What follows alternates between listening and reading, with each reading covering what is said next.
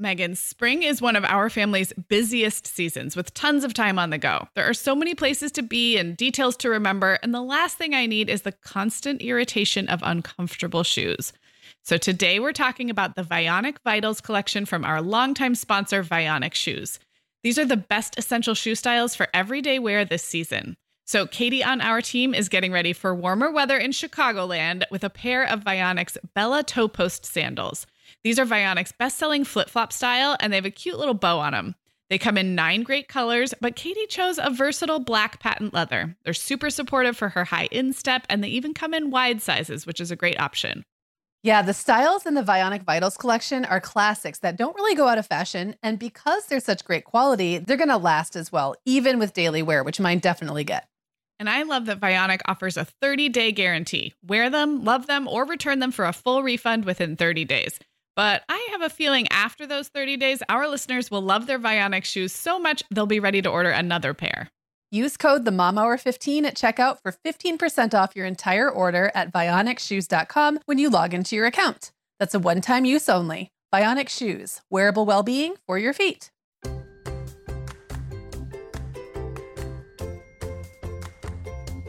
Hi, I'm Sarah. I'm a mom of three kids, ages two, five, and seven, and I live in Southern California. And I'm Megan. I am the mom of five kids, ages 6 through 17, and I live in Michigan. This is the Mom Hour, part of the Life Listened Network.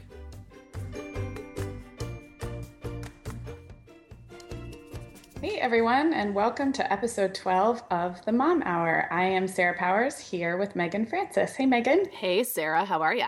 I am great. Um, I'm excited for today's topic. We are going to be talking about free range parenting and raising Ooh. free range kids. We're getting and controversial. We're yeah, we're diving right in. And um, for the first time, we're going to make this a two part series. So uh, those of you who've been listening for a little while know that we never run out of things to talk about. We usually run out of time. So we yeah. decided up front that this was a big enough topic that we're going to break it into two. So this is episode 12, and um, you'll be, if you're listening to it when it comes out, then in one week from now, you'll hear episode 13, which will sort of be a continuation. So we'll see how this goes. It's the first time we've done a two parter. It's our own serial. Our serial. Sarah, our sponsor Vionic is back today with their Vionic Vitals collection. These shoes are the most essential styles for everyday wear to get us ready for spring, which will be here before we know it. We've already talked about my Uptown loafers and Willa slip on flat and your Chardonnay heeled sandal, but this collection also includes the Walk 23 Classic sneaker. That is that unapologetic dad sneaker style that's so popular right now. And I was just thinking having all four styles would basically be like having a spring capsule wardrobe for your feet. Oh my gosh, that is actually such a genius idea, Megan. I love where you're going with this. You know, high quality shoes are such a classy way to elevate your wardrobe. And the styles in the Vionic Vitals collection really can be worn in your everyday mom life, whether you're running errands or dressing up for an occasion. Yeah, and let's talk about the comfort factor, Sarah. Vionic actually got started by revolutionizing medical orthotics. Today, they continue to use that science to make cute and comfortable shoes that can keep up with our active lifestyles. Use code the Mom Hour 15 at checkout for 15% off your entire order at vionicshoes.com when you log into your account. That's one time use only. Vionic Shoes, wearable well being for your feet. This episode is sponsored by Olive and June. And Sarah, I am just so grateful that I have mastered the art of doing my nails at home. When I look down at my cute manicure, I feel a little more pulled together no matter how crazy life is at the moment. Thankfully, Olive and June's Mani system makes it so easy and affordable to make Mani time a regular part of my weekly routine. Well, I know the feeling, Megan, and I think it's so fun that with Olive and June, you get to customize your Mani system with your choice of six polishes, plus their top coat is included. So, Katie on our team says that she has lately been layering some of their iridescent colors over their gel like polishes, and the final result looks super shimmery and pretty. I might have to try that this spring. Yeah, and Olive and June press-ons are another cool option. They look so real, and I think it would be a great way to test out another nail shape. A long almond shape is popular right now, and I'm kind of curious what that would look like on me. Okay, well, keep me posted on that one. Listeners, visit oliveandjune.com slash the mom hour for 20% off your first Mani system. That's O L I V E A N D J U N E dot com slash T H E M O M H O U R for 20% off your first Mani system. Um, all right, so we're also going to bring back another one of our, I will call it a very irregular segment because we it's one of those things we say we're going to do and then sometimes we don't because we're just finding our way. This here, is where but- if we were fancy, we'd hit a little button and it would go like a very irregular segment. We need to have all kinds of Who needs a button? I think you should just do that every time. Um, so that is our little Instagram moment of the week. Megan and I are both on Instagram. We'll link to our feeds in the show notes at themomhour.com. And we use this as kind of a way to give you guys a little peek into what we've been up to lately the funny, the silly, the serious. So, um, Megan, you went out to the West Coast, to my left coast recently um, Yes. for a conference. I'm looking at a picture of you in a leopard print robe, which is fitting because I think you were in Portland, right? I is- was in Portland. which my which first prides time. itself on being wacky and weird. Yeah, so I went to a, a conference called the World Domination Summit, which sounds very scary, but my good friend Asha Dornfest, um, who runs the blog parenthacks.com, which um, is a great Yes, it's a great place to find ideas for hacking parenting. So it's Oh, really yeah. cool. She's the best. So Um, such a good resource. so she was speaking and had an extra ticket invited me to come be her guest and it was really it was really fun it was not scary uh it was kind of funny because sarah sent me a text while i was there that said something like uh are you dominating the world yet yet or can i yeah, still said, be your friend? can I still be your friend when Yeah. you're dominating the world? I did not unfortunately um learn how to do an evil takeover of the world yet but it was really it was a great conference and there was a lot of inspiring stuff there And is this um, really the oh kid president was there Oh, oh, and he spoke and he was so sweet and cute and charming and so was Oh, his that's uncle really who does cute. his uh, who does the videos so that was fun Oh, that's awesome. yeah Um, so is this leopard print robe? Oh, yeah, so that's the story. Stuff, is that the actual uh, hotel provided robe? Well, yeah, and This you can is buy like it. out of Vegas. It was just kind of funny because I got to the hotel before Asha, or she was at a rehearsal, and so I was just kind of hanging around the room waiting for her. And so I started taking pictures. I started Instagramming pictures of myself, like eating the chips out of the minibar because I was starving. And so I tweeted it, and I was like, "Sorry, Asha, I ate the seven dollar chips from the minibar. It was a chip emergency."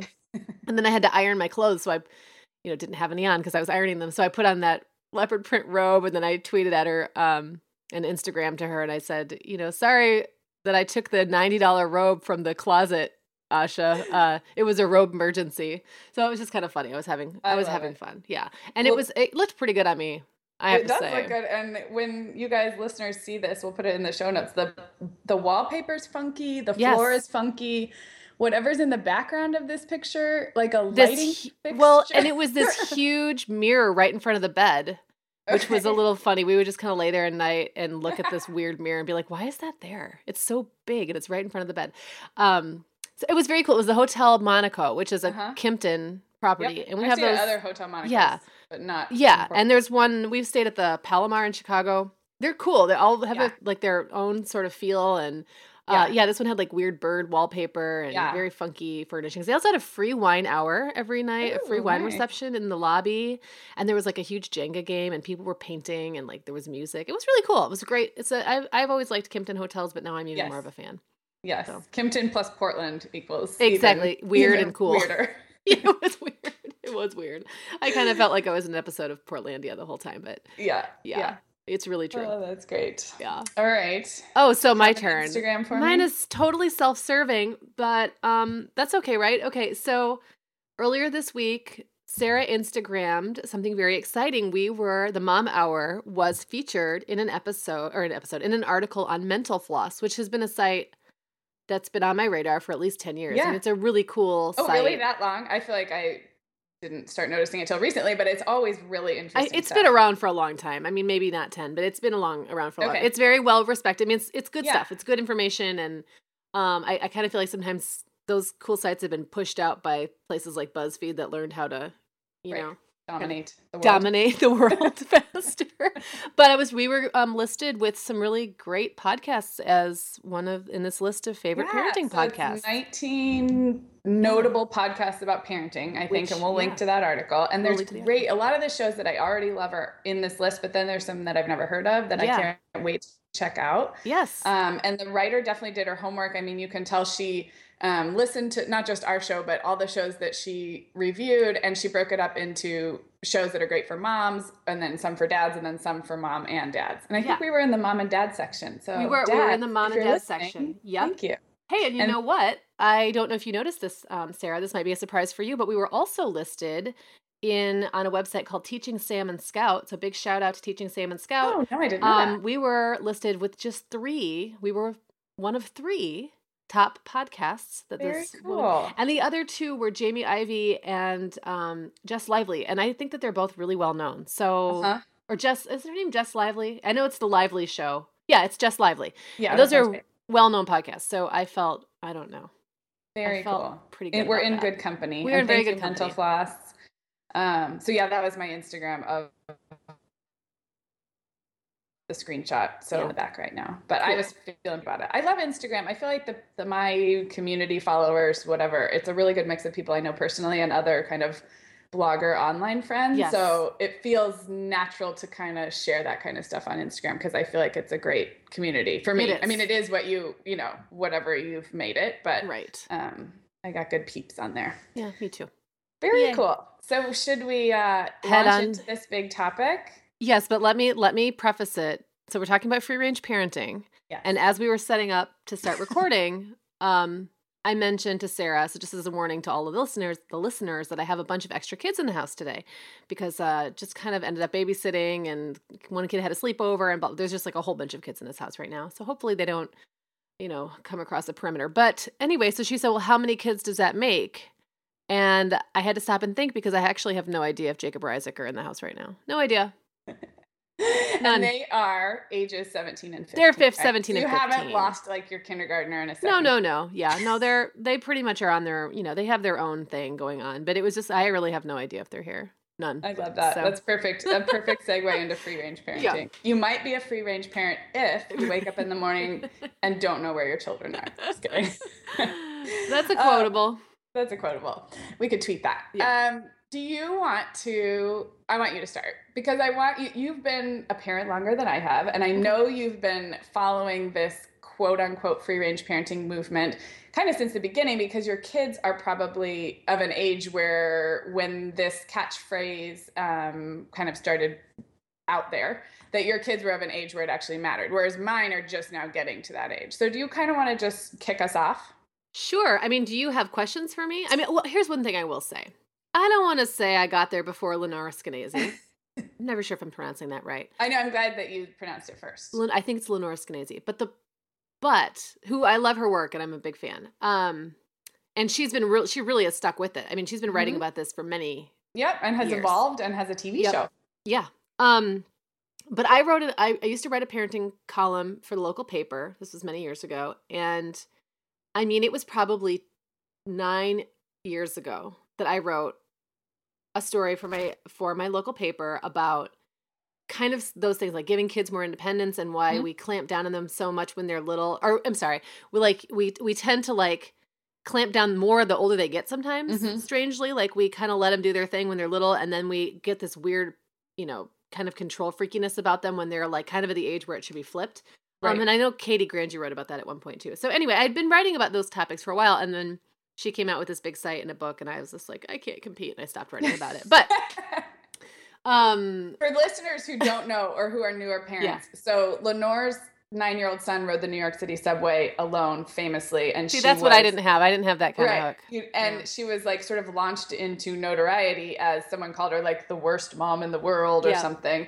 And she responded with, you know, I think she'd been already blogging and writing already, right? I mean, I don't think she yeah started. she she's been writing for a long time but um, just kind of in defense of letting our kids have independence. And just to kind of, let's just kind of define at least the beginning of our conversation around free range parenting. And that is sort of, I think free range parenting is a reaction to our increasingly uh, paranoid and a little bit um, almost litigious because we've had Mhm. some Oh, yeah. recent stories of parents being taken to court because their kids were playing alone um, or walking to school by themselves. So free range parenting is sort of the reaction and the you know the voice of reason in defense of a little bit more independence, a little less paranoia on all things uh, kids growing up to be independent, whether that's being able to play independently or giving them an, more responsibility or or and i think this is something lenore's site does now is calling out um, rules and laws and litigation that just defies common sense when Yeah. when it comes to this kind of stuff you know schools and school districts having rules that are all about the like 0.5% chance that this one thing might happen and now everyone suffers because we've had to make a official rule about it does that make sense does Yeah, that, oh, kind of define that so that's the I think so. we're going to be talking about but then also how that plays out in our own families and Yeah. raising kids to be independent You know, it's it, yeah, I think that that's true. And I think for every it's different in every situation. And I think that's one thing that we tend to lose sight of sometimes is that context matters. Um we all live in different communities. totally I mean, so here's one one time that I think it's kind of started to become evident for me. Um you know, we have we get these things that we say we should never do with kids and then that becomes like a drum that we just beat, you know, over and over. So one of those things obviously is don't leave your kid in a car. Well, of course I agree with that. You don't leave your, you know, Right. newborn in a car while you go shopping.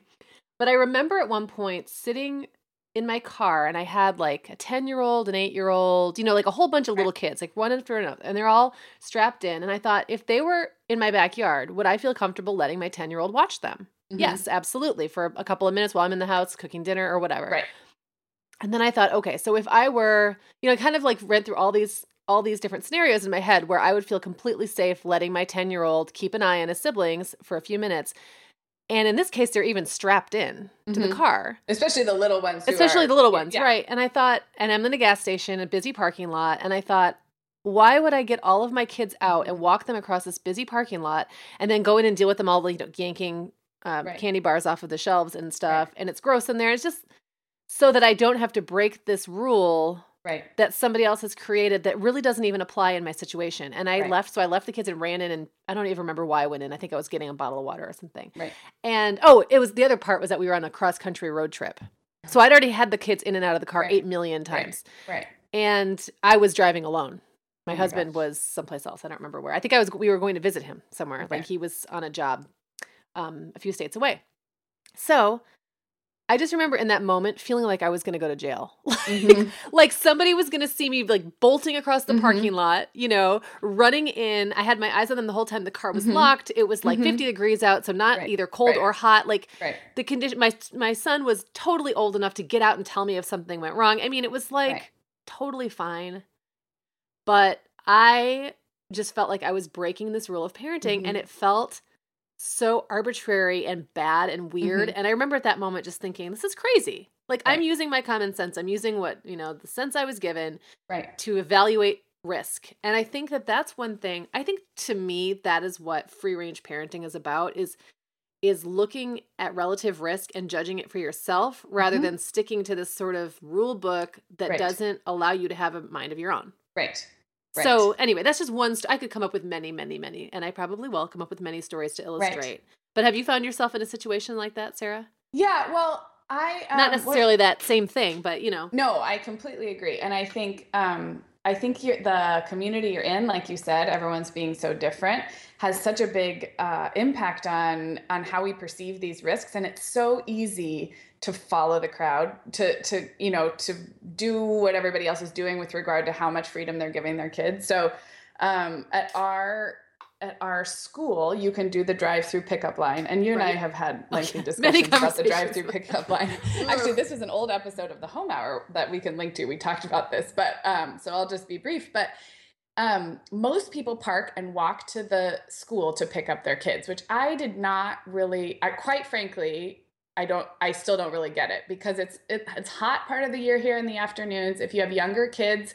You're getting them out of the car, doing the stroller thing, and the parking. There's no parking, so you're parking, you know, a little ways away up a hill Right. to walk there to be there when the gates they kind of come out of the school area into the public area and the school administrator when we were new to this area told me and she kind of she kind of outed outed the hive mind a little bit she's like i i don't know what these people are afraid of but i really think it's because they don't they want to be there they don't want any any uh, space of time in between the supervision of the child's teacher Right. and the parent. But let me explain that if you go through the car line and like my oldest was in first grade this year and she would sit on this little half wall completely supervised. It's not like she's I mean, we're not even talking about walking home at this point. We're talking about waiting there with supervisors who are directing traffic for me to make it through. Now, the car line is annoying in its own way, but for me, it was better choice because I have two younger kids strapped into the car and I don't want Right. to get them out and drag them down the hill and all that. So even though we inched along and there was some traffic, that was preferable for me. It just was better for my situation. And my for the first like 2 days, my little first grader who was 6 at the beginning of the year, you know, would kind of watch for me and I think her teacher stayed with her the first day, you know, so that she knew because it takes a while for the cars to get forward. But anyway, most parents do not do that. And I've had multiple parents over the last year say to me, I wish my kid would let me pick him up in the car line. Or I, that's a, that's so nice that you get to sit in the car. And I'm thinking, you you too, you too could have this. and I think we get into this cycle where everybody else is doing it, and then we think, well, what if? It is. We go to a big public school, and it is kind of a madhouse when the kids get let out. They they look for their parents, and the parents look for the kids.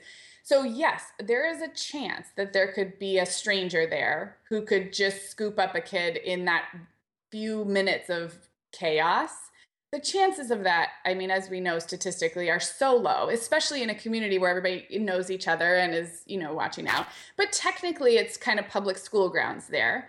So i think that that paranoia mixed with everybody else kind of doing it and i think in defense of some of the moms they they enjoy that and they sit in the sun and talk to their friends and whatever. But but for the people who said to me oh my kid my kid won't won't let me they don't want to wait that long or they or they would feel afraid or i don't you know i don't know how we would do that. I just think but you can like right, you, you can. you know and and that's just i guess an example of where when what the community is doing and assessing as a risk or or like setting as the norm it's easy to get sucked into that. And if you feel like your kid can handle it and this amount of independence is appropriate, then I think then that's a choice you can make for yourself. And then that comes back to maybe that's kind of what this free rangeness is about. Yeah. Like you said, customizing it to what it makes sense for your kid and your family. You know, I I I'm listening to this and it's it's funny. I have lived in a small town for 7 years where the the mood is more relaxed here. It really is. Like mm-hmm. you know, once not everybody, but once you kind of find your people, it's pretty easy to find the people who are like, no, like let the kids go and figure stuff out and um, that kind of thing. But when I lived in the bigger city, especially at one point when I lived like in a more wealthy suburb, mm-hmm. um, mm-hmm. that was when I really ran into a lot of people who would say, and I know it's it's maybe not fair to even classify it that way, but I do think sometimes that hive mind can be sort of um, ramped up in places where people frankly have the time and resources to think about stuff like mm-hmm. this mm-hmm. because when you're you know when you're in like when you're in a smaller town maybe just that people have a, a, different kind of feeling about safety but i think sometimes in in bigger cities too it's like everyone just kind of got to like deal with themselves like if they're right. working or whatever like they right. don't have time to be thinking right. about all the what ifs and, and being paranoid um but i do remember people saying things like it only takes a second that mm-hmm. was my one of my least favorite it only mm. takes a second for what it only takes a second for you know it only takes a second for a lot of things to happen but that doesn't mean they're going to happen. Right. Um, and then the next, you know, logical sort of extension of that thought was you can't take your eyes off your kid for a second because that's the second right. where anything could happen. Right. And the other one that always bothered me was, um, well, better safe than sorry. And I don't actually believe that. Right. I think better safe than sorry can be can be incorrect because there's such a thing as being I, of course i want my kids to be safe. Of course i want my kids to be healthy. Of course i don't want them to fall out of a tree and you know break their arms and i don't want them to run into creepy people and i don't those are a lot of things i don't want for them but i think that if we try so hard to keep them safe all the time then they don't learn how to keep themselves safe in the long yes. run. Yes. And they don't have the experiences that make childhood fun and make being human interesting. It just becomes like all about fear and paranoia and not getting hurt. And I just don't think that's a way to live your life. So it's not. Yeah, yeah, it's not a way to live your life. And like you said, I think you just touched on this, but it, it's also not giving them the kind of layers of experience to make good choices when they do get into a scrape at a later age. Does that make sense? Right. So oh yeah. If you're not, it's like a toddler, right? If you're not letting them figure out how to go up and down the stairs within reason. I mean, we put gates on our stairs right. because a fall down the entire flight would be devastating. But we also let them go up and down the bottom steps over and over again and we let them fall down safely because that's how they learn. You know, so kind of a cheesy metaphor, but yeah. if if you're not giving a little bit of independence at at the right time where it's a little bit of a stretch, like if it feel I always feel like if it feels slightly uncomfortable for me it's probably in the right zone if i'm if i'm feeling just racked with fear and paranoia, right. then then we need to or if my child is, right. then there's probably we need to adjust. But if it feels like and those first few days of school were an example, I would sit in that, you know, that and I couldn't get there any faster to her. And I knew she was sitting there where all everybody else's moms were coming to them and she had to wait for me. And it was, it was right up against the edge of my comfort zone in a new school, a big school and i think that's right where it's it's a, a good place to be because then the, the kid gets that sense of accomplishment or um, figures out that they can do something whether it's to be alone for a few minutes as they get older or stay home alone or whatever it is. And then you know we get more comfortable with pushing that envelope. So you just had um, Jacob in the city by himself. That reminded me I for a while. Did, yeah. So how did that go as a as an older free range moment? Well, okay, so Jacob's 17. Um, he'll be 18 in a few months, but who's counting? and a friend of ours who lives in Chicago was going out of town for 10 days and just kind of remarked. And so to back up a little bit, Jacob's been this kid who's wanted to have, you know, like a real adventure since he was as, since I can remember. And mm-hmm. when he was like 13, he just told me like all he wanted to do in life was walk barefoot across the country. And I was like, well, okay, but can you just wear shoes till I can't see you anymore, and then just do whatever you want after that? Um, but you know, he's just never like. There's just not a lot of opportunities for kids these days, unless you send them on like a big travel, like a volunteer trip, a volunteerism right. kind of trip someplace. There's not a lot of opportunities. Like it's really hard even for teenage kids to get jobs sometimes. Mm-hmm. It's just like the things that were available to us when we were kids mm-hmm. just aren't always life is just more structured, I guess is what I'm getting at for everybody, including teenage kids. So, um, my friend mentioned this. She lives in this nice area of Chicago. Um, and I said, Oh, hey, maybe Jacob could do it. He needs a job. And so she's like, That's perfect. So I, you know, then then I thought, okay, this is crazy. He's not even 18 yet. I think this might be illegal. Um, blah, blah, blah. Like I had a lot of thoughts. But then what it really came down to for me was he's in a pretty safe environment. He mm-hmm. doesn't know anybody there. So he mm-hmm. can't get in trouble. It's not like leaving him at home for 10 days, which I would right. never do. he knows too many people here. He knows right. where the liquor cabinet is. I mean, right. that's just asking for trouble. Right. But to go to a, t- a city where he has to learn how to navigate, you know, the transportation system, has to kind of get familiar with the neighborhood, has to kind of like just get out there and see something different. I just thought that would be a really valuable experience for him and mm-hmm. and so he did and it was fine. I mean, he it was funny cuz he was really cocky about the whole thing. And then we did the train with him one time um just a couple of stops just so we could kind of get used to it. And then we're leaving. And I was like, okay, so because he wanted to come home for 4th of July. So to do that, he had to navigate three different trains. He had to, you know, like he had to get to the one train, then take us to the other train, and then take that to the Amtrak to come home. Right. So, um, he, it was funny the next day. He wasn't so cocky anymore. Like, you know, he called me and said, okay, right. so I have to get at this stop and I have to, this is where I transfer. But he took it seriously and he figured it out and there was no problems. And I think for him, I think that's one of those experiences when you're young that make you realize you can navigate the world and it's not mm-hmm. a scary place, especially kids who are in a small town. It's so easy. Everything is so easy so here. Good. It does like feel a, so as an good. almost adult. Yeah. Um, it really feels good. And I'm I'm trying to as you're talking, I'm trying to kind of relate some of this back to younger kids because I know we have a lot of listeners with younger mm-hmm. kids. But what I was thinking about is when you grant permission for something that feels a little bit scary or first time-ish to your kid they are like Jacob, they are, aside from the being cocky at the beginning, they do take it seriously because it feels a little bit scary to them. And I think the benefit of that is they listen a little bit more to the yep. rules. And I notice this. I mean, I definitely have a typical first child in Allegra, and she's seven. And so she's a rule follower naturally, but she loves independence and she is very mature. So I give her quite a bit of independence. But when it's something new, like you can walk to this neighbor's house by yourself, you know, I won't, I won't even watch you go down the street. I trust you. She kind of like her eyes get big and she kind of mm-hmm. like knows this is a big deal. And I think it actually helps follow the rules. So I can yeah. then have a conversation saying now, okay, remind me what you're going to do with across the street and remind me what our rules are about talking to strangers. And I feel like she kind of straightens up a little bit and those rules matter more because I've given her more freedom. Does that make sense? Oh, Whereas oh, yeah. if they're always begging for the extension, they've already right. kind of written off your rules or your fear as silly and right. maybe are less likely to think about those things. Yeah, Jacob, like you know, proactively was, giving them that to them. It's exactly. surprising. So it kind of jolts was them. like ready to listen to all your, right. your advice because you've given him a big job, a big yeah. Slice of the yeah. pie. Yeah, absolutely. I think that's true at any. At any I age. totally agree, and I and I have a, a memory of being about um I don't know maybe eight eight years old or so, and I was I told my mom I was going to run away. I was really mad. Everybody has one of these stories, right, where they're going to run away and then Yeah. they go around the block or something. And the books we read didn't help. No, they were all feel like that was so fun. All the characters who ran away in the books. And like, and what's the one where the kids live in the New York City Library? yes, I love that one. Or the or the wasn't it the museum? Oh, the, museum. Yep, yep, Yeah, yep. the mixed up files. I Yeah. just saw someone write about that. Yeah, that one was great. And there was another one that was very dark, where like the parents were dead, and the older sister took care of like three younger. Was that- anyway? was that the Boxcar Children? No, that, it's okay. like, it was like a mod, more modern. It Oh, probably more wasn't even one. very famous, but I just remember it because they like there was for tons themselves. of that, and I used to have all these fantasies about the, that. The running away. So I told my mom I was running away, and and classic, you know, ma, you know, I was the youngest of many, and my mom was like, "Okay, just be back by dinner." And so I left, and then along the way, I just picked up some friends, and they're like, "What are you doing?" And I said, "I'm running away." My mom said I can,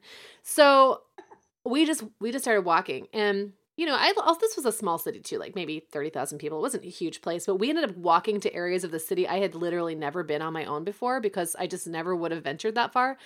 And it still sticks out in my mind as like one of the coolest days of my life because we're saw you see things from a different perspective when you're not with your parents. And I saw my town. I felt like it was my town, not just like someplace I got carted around Right. on someone else's time. right. And I got home okay and everything was fine. And, you know, it wasn't, it was just really a cool experience. And I think that that's the kind of thing that can be really life shaping for kids. Um, and you can't manufacture that. You, that's the kind of thing that just has to happen, hmm you know, like when the opportunity is there. And there have to, I think there have to be lots of opportunities for kids to just kind of move outside that comfort zone a little Yes. bit for those Yes. magical things to happen. Yes, absolutely. The baby steps. And I think that's helpful for parents too. So, uh, one thing I was going to ask you is if if you are a mom who feels just naturally more afraid, either because it's your personality or because it's kind of the peer pressure around you, or sometimes it's just it's your first kid and it Yeah. just feels scary to let them walk down the block by themselves. And I think- I think that we- school. I think we should also acknowledge really quickly um, that I am very privileged to live in a place where I'm Mhm. not afraid for my kids. And there are people who live in places where they're literally afraid for their children's lives. And so we're not talking about that. I mean, I know sometimes it's easy to romanticize things to the point where It's not Mayberry anymore. it's yeah, and I and I think that there is definitely something to keeping all that in mind. So I just want to throw that in there before we move on. Yes, and Please. that, you know, and Yeah. that's the same, like kind of how we started. That Yeah. it's it's different for every situation in every community. and every Um, child because i've also heard from people who are like you know you might not be able to tell by looking at my kid because they might look like a typical kid but they don't they're not developmentally uh developmentally typical so Right. sometimes you know i have to kind of keep myself from judging other people's Right. for not being like free range enough when i really Right. don't know what's going on inside their house so those are just two huge exactly. caveats Exactly. Across America, BP supports more than 275,000 jobs to keep energy flowing. Jobs like updating turbines at one of our Indiana wind farms and producing more oil and gas with fewer operational emissions in the Gulf of Mexico. It's and, not or. See what doing both means for energy nationwide at bp.com slash investing in America. Hey, it's Kaley Cuoco for Priceline. Ready to go to your happy place for a happy price? Well, why didn't you say so? Just download the Priceline app right now and save up to 60% on hotels. So, whether it's Cousin Kevin's Kazoo concert in Kansas City, go Kevin, or Becky's Bachelorette Bash in Bermuda, you never have to miss a trip ever again. So, download the Priceline app today. Your savings are waiting. Go to your happy place for a happy price. Go to your happy price, Priceline. so Definitely. anyway Well, no, I was going to ask um, if you are feeling more fear prone, Yeah. Meagan. Do you have any kind of strategies? I was going to suggest baby steps, you know, but for for if you if you aspire to be a little bit more free range or give your kids more independence, but you're kind of stuck in that in that place of fear. yeah Do you have any ideas for for breaking out of that or Well, I think that you can. I think that one of the things that we don't always do, we look to the crowd and we look to the hive mind more than we look to our own kids. And I think our kids will tell us what they're ready for. Um, unless you, you know, some of us have one of those kids who's just like the crazy one who will do anything, any death defying thing. And Yeah. Those ones I think sometimes want to push the boundaries. Those are the true, those are the ones who are going to be 20 years old and jumping off of bridges and stuff Right. like that. But most kids, I think, have a pretty good sense of what their abilities are and Mm-hmm. don't really want to do really scary things. I mean, I think they want to do things that stretch themselves a little bit. Yes. So I think sometimes you can ask them, like, do you feel ready for this? Do you feel, for, here's a good example. We live on a fairly busy street and we've lived in this house now for two years. So when we moved in, uh, William was nine and Owen was seven. Okay. And I have a thing about busy streets, and we're going to talk about mm. this later. Like, what is our personal? We Yeah. all have things that we're not worried about, and we have things that we are worried about. And busy streets have always been a trigger for me. Right. I don't know if, like, in a past life, I was involved in a, you know, a hit, like a hit and run or something. I don't know, but just a thing. And so the rule has just been you can't cross the street, and I never revised the rule. I never revised it. It just didn't even occur to me. And finally, when I wouldn't let William, all of his friends live on the other side of the street. There's a cool park on the other side of the street. The ice cream shop is on the other side of the street. And William, who's going to be 12 in, you know, September and uh, October, said, "Mom, I'm 11 years old. You know, Mhm. I think I can cross the street." and I was like, "But there's no crosswalk, and you know, there's no light." And he said, "I know, I know how to do it. Like he's at the age now where he can Right. judge Right. oncoming traffic, and he can tell like the relative speed a car is moving, and if he can safely make it across. And Right. the cars are going like 30 miles an hour. It's not like Right. they're. It's not like the highway." I was like, William, you're you're so right. Like I've misjudged you Mhm. because to me the street is like no, you know, big like a blinking X, like meh, Mhm. meh, meh. And so I said, okay, that's fine. You can do it, and your brother can go with you. And and then Owen was like, you know, mom, I could do it too. I was like, okay, well, let's you know, let me watch you a couple times and see. Um, the other difference being William Owen is the kind of kid who would try to like beat the cars. I know him. Mhm. He would he would try he'd be like judging it and going, "Oh, I can do this." And then he'd probably fall down or something. So but uh, William is totally just very stre- steadfast and straightforward and mhm. and it's he's totally fine and I Yeah. just didn't I just didn't let myself listen to him Mhm. for a while. So anyway, that's a long way of saying that. If we're talking Yeah. about younger kids, one thing that I did like on the playground, I know this is this is a place it can come up. Yes. um, I would my rule was I will not help a kid climb up on anything. Mhm. If you want to get up on something, you have to be able to get yourself up there. Because that's the only way you can safely Right. do it. And that Right. proves to me that you're Right. able to manage it and you can probably get yourself down. Right. Um so I was never one of those parents who ran around like boosting toddlers up on Mhm. stuff The because crazy high stuff. yeah. Yeah. the crazy high stuff and then and then like doing the thing with your hands up like walking around. I would kind of help them out on the little stuff, but I also felt like they were really able, you know, you've got those playgrounds where there's like the 2 to 5 year old area Mhm. and then the 5 to 12 if I just kind of kept them in that two to five year old area, it might take them a while of kind of circum, you know, navigating the Mhm. structure, trying to figure it out. But eventually they were going to find a place that they could play right. and they could play with it on their terms. And it was something they were able to do safe, more or less safely. There's always bumps and bruises, and that's okay. Um, so that was like one way that I kind of got around that at the playground with my kids, especially when my bigger kids were little and I was more nervous. Mhm. And sometimes I would just ask myself, like, what's the worst that can happen? Right. Yeah, I think that's a great question. just like asking yourself that like what's what's the worst that could happen and if the worst that could happen is another parent is going to judge you that is not a good enough reason right. Right. you know uh yeah and i mean obviously you have to be reasonable with that because the worst that could happen at any moment is like a meteor could you know Right. come out of the sky and crash into us but that's not likely Right. and n- neither is um an abduction in a public park in plain Right. view that's just not it's Right. so extremely unlikely right. um, even though our you know news cycle likes to repeat stories over and Right. over and make us think that we're all in terrible danger. The Right. truth is, most of us we live with risk, but we're not in danger most of the time. Right. Well, and I think that speaks to another uh, tip I was going to have if you're feeling fearful, and especially for with younger kids, is start with if you don't feel ready to kind of let them loose yet or give them the independence, start with the safety precautions that will will kind of give you that mental insurance policy. So start. It almost sounds like backwards, like it would increase paranoia, but I think um, teaching a four year old to know their phone number and their address and starting conversations about how to deal with strangers. And starting those conversations young um, is really a way to it's not that those things are going to happen but um, first of all it's good practice as a mom i think to start bringing those things up and you can do it in little ways when kids are little but it is also a way to raise we're not talking about sending kids unprepared into the world. We're talking about giving them freedom and raising them in a way that they know how to handle things. So I think if you're feeling fearful when it's little kids, practice crossing the street together. Talk about traffic rules, talk about stranger danger.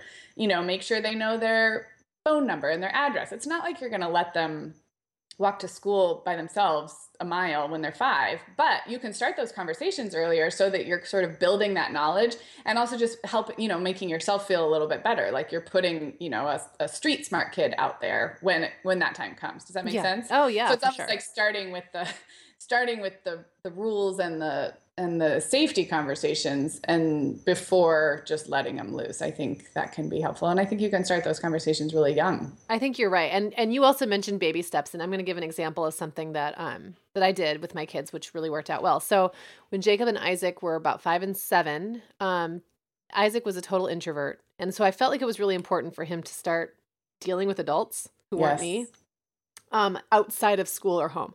Mhm. So we wanted them to start going into stores and buying things like Mm. on their own, like to, for them to be able to navigate that whole process, like getting there, you know, picking something out, talking to the store clerk, Yes. making oh, yes. the change, all that stuff. But they were little, so we kind of started it where if we were if we were at the gas station, already sitting right there, we would have them go in Mhm. and make the purchase. And sometimes we'd go in with them and then just kind of stand in the back and let them go handle it themselves. And then it kind of slowly turned into us like driving up, letting them get out and go in, watching them as they kind of navigated Right. it. And then eventually um, it would turn into like if we happened to be at a friend's, because at the time we lived too far for them to ride their bikes or walk into town. Um, but if we were at a friend's house who we knew lived by a corner store, we would always take advantage of that. Like, hey, kids, you guys want to go to the corner store? And they would get like all excited, and then they would go and buy themselves stuff. And then later, I it just it kind of just slowly turned into this thing where they can um, they can just kind of do this stuff on their own. And it's funny, this Indian restaurant finally opened in our town a few weeks ago, or I guess last month. And we've been dying for Indian food. We're just living it was we really are in a kind of a restaurant desert around here as far as ethnic food goes. So we were super excited. And John and I went one night and we came home. We're like, oh, it's so good, you guys. You need to go. And they said, well, we want to go right now. And so he said, I can't go right now. It's like eight. We just ate, but Right. tomorrow. So the next afternoon came and they all wanted to go. And so we just gave them money and they all went to the Indian restaurant by themselves. And it was love that. awesome. Like they just all went and they don't have any fear of that kind of thing. And so, you know, but it's kind of funny to think about like this group of like five siblings walking down the street with I their like that. cash With stuffed in their their money. pocket so they can go get Indian food. I love that. But you're Um, right. It yeah. takes practice. It does. over time. Yeah. Um, we talked about uh, related. I'm just thinking about in our manners episode, and so if you haven't listened to teaching kids manners, I think it was episode three. Um, we talked about that in the same way, getting kids comfortable talking to adults. But that it goes back to kind of safety and independence too. If they're comfortable approaching adults or asking for help or asking for directions, they're going to just be a, a more street smart, capable kid. Yeah, absolutely. And and I wanted to add too that you know in our family we sort of have that built-in um helpers because we have older kids now. But if you don't have that, I think sometimes it can be valuable to have like a slightly older friend of the family or mother's Mhm. helper or cousin or something um take your kids on those little adventures because Yes. even though the other kid might be a young teen or something that does feel a little more independent it Mhm. feels a little more exciting it feels a little more risky it feels a little more fun and then they get that experience Mhm. even if you don't have older kids in your household yet to take them on those yeah, I think that's a great that's a great point. And I I have one more kind of question for you, and Yeah. then I think we almost can wrap up uh, part one of two and um, kind of revisit this topic in our Next next, episode. But uh, what I was going to ask or bring up was again it was related to that having a sibling having sibling relationships. And you were talking about jacob and isaac and isaac being needing more practice. So that's kind of my situation too. Allegra is very capable very mature. And kind of she really asks for the independence and she deserves it. So it's easy. Mhm. she's making me you know she's bringing me to my comfort level as a free range parent because she's very responsible and she likes the independence. So she's always pushing for it Reed is the opposite. He's very happy to follow his sister. He would do he would go wherever she goes. He doesn't have very he's not he doesn't have natural street smarts because he's always in his head Right. so he really needs practice with and they're always together and so Yeah. they make such a good pair and she takes such good care of him that she's one of those seven year olds who I, I i don't leave her home alone i'm saying that very clearly but i really you could. probably could. I mean, she's just she's and she's like a little adult in the way she thinks about things, which is, you know, I think the minority of kids, but pretty firstborn typical. But he is the opposite, and he always has her. So it's really kind of disabling in two ways. It's not his natural tendency to be street smart, but Right. he also always has a protector. So I really have had to, you know, practice with him. But I don't even have the opportunity to practice as much because she's always there kind of Yeah. here, uh, let hold my hand, let's cross the street. So that's Yeah. a challenge. I'm not asking you to solve that problem. I'm just throwing it out there. well, you know, I will it, say it depend on Yeah. kind of yeah. I will say they're about three years apart. They're two, just two. Two, just two. Uh, oh, that's right. They're seven Um, and five. You know, I think as time goes by, you'll find that that'll start to change a little bit because Mhm. she'll start to pull away. And I don't mean that in a bad way. Like Jake and No. Isaac are still like best friends, but they have their own friends. They have their own stuff going on, and like as life happens, there's just more opportunities for them to do stuff independently, truly independently. Because that I've Right. we've run into that as well. Because you know Jacob did all the talking, Isaac just kind of sat there with like Mm. his clammy hands all full of money or whatever. Like you know. Um, Right. he just had a different role when they were younger. hmm And I think that's very natural in a way. And I think that as they've gotten older, and when we're all together, there was always lots of opportunities for us to be sitting, say, even at a restaurant, hmm just look at the waiter and, you know, speak up clearly and hmm make eye contact and ask for what you want. Just little things like that. Sometimes I think kids who are really in their head and a little shyer or more reserved don't always do that stuff. Right. So sometimes it looks really different Right. those kids. Right. Um, No, but you're right, and they don't. They're not such a pair as they get older, and Right. school is school is great for that too because it's a it's a natural separation from everybody, siblings, parents, and Yeah. yeah. But just in case anybody else out there has that dynamic, it's not like it, it's you can't quite like free range parent all of your kids equally. Some No, need to push exactly. toward independence, and some are going to push you. You know what I mean? Like Yeah. some some need to be pushed out of the nest, and some are already flying. exactly. So Oh, that's a good way to end this good. segment. That was poetic. That was very. I think we Um, need to also tweet that. Listeners, you can email us hello at themomhour.com or leave a comment on the show notes for this post, which will be episode 12 at themomhour.com. We love hearing from you. Um, we'd love to know where you fall in, on this free range spectrum. Um, and we just love hearing from you in general. So that's how you can find us. You can also tweet us at the Mom Hour. Um, so please keep the emails coming. Please rate or review us on iTunes or your favorite podcast platform if you have not done so already. Um, anything else, Meagan, to wrap up this episode? No, I think just check back next week because we're going to be hitting. We will We continue. will continue this conversation. It will be to be continued. So. Love it. All We'll be right, back talk to you soon. soon.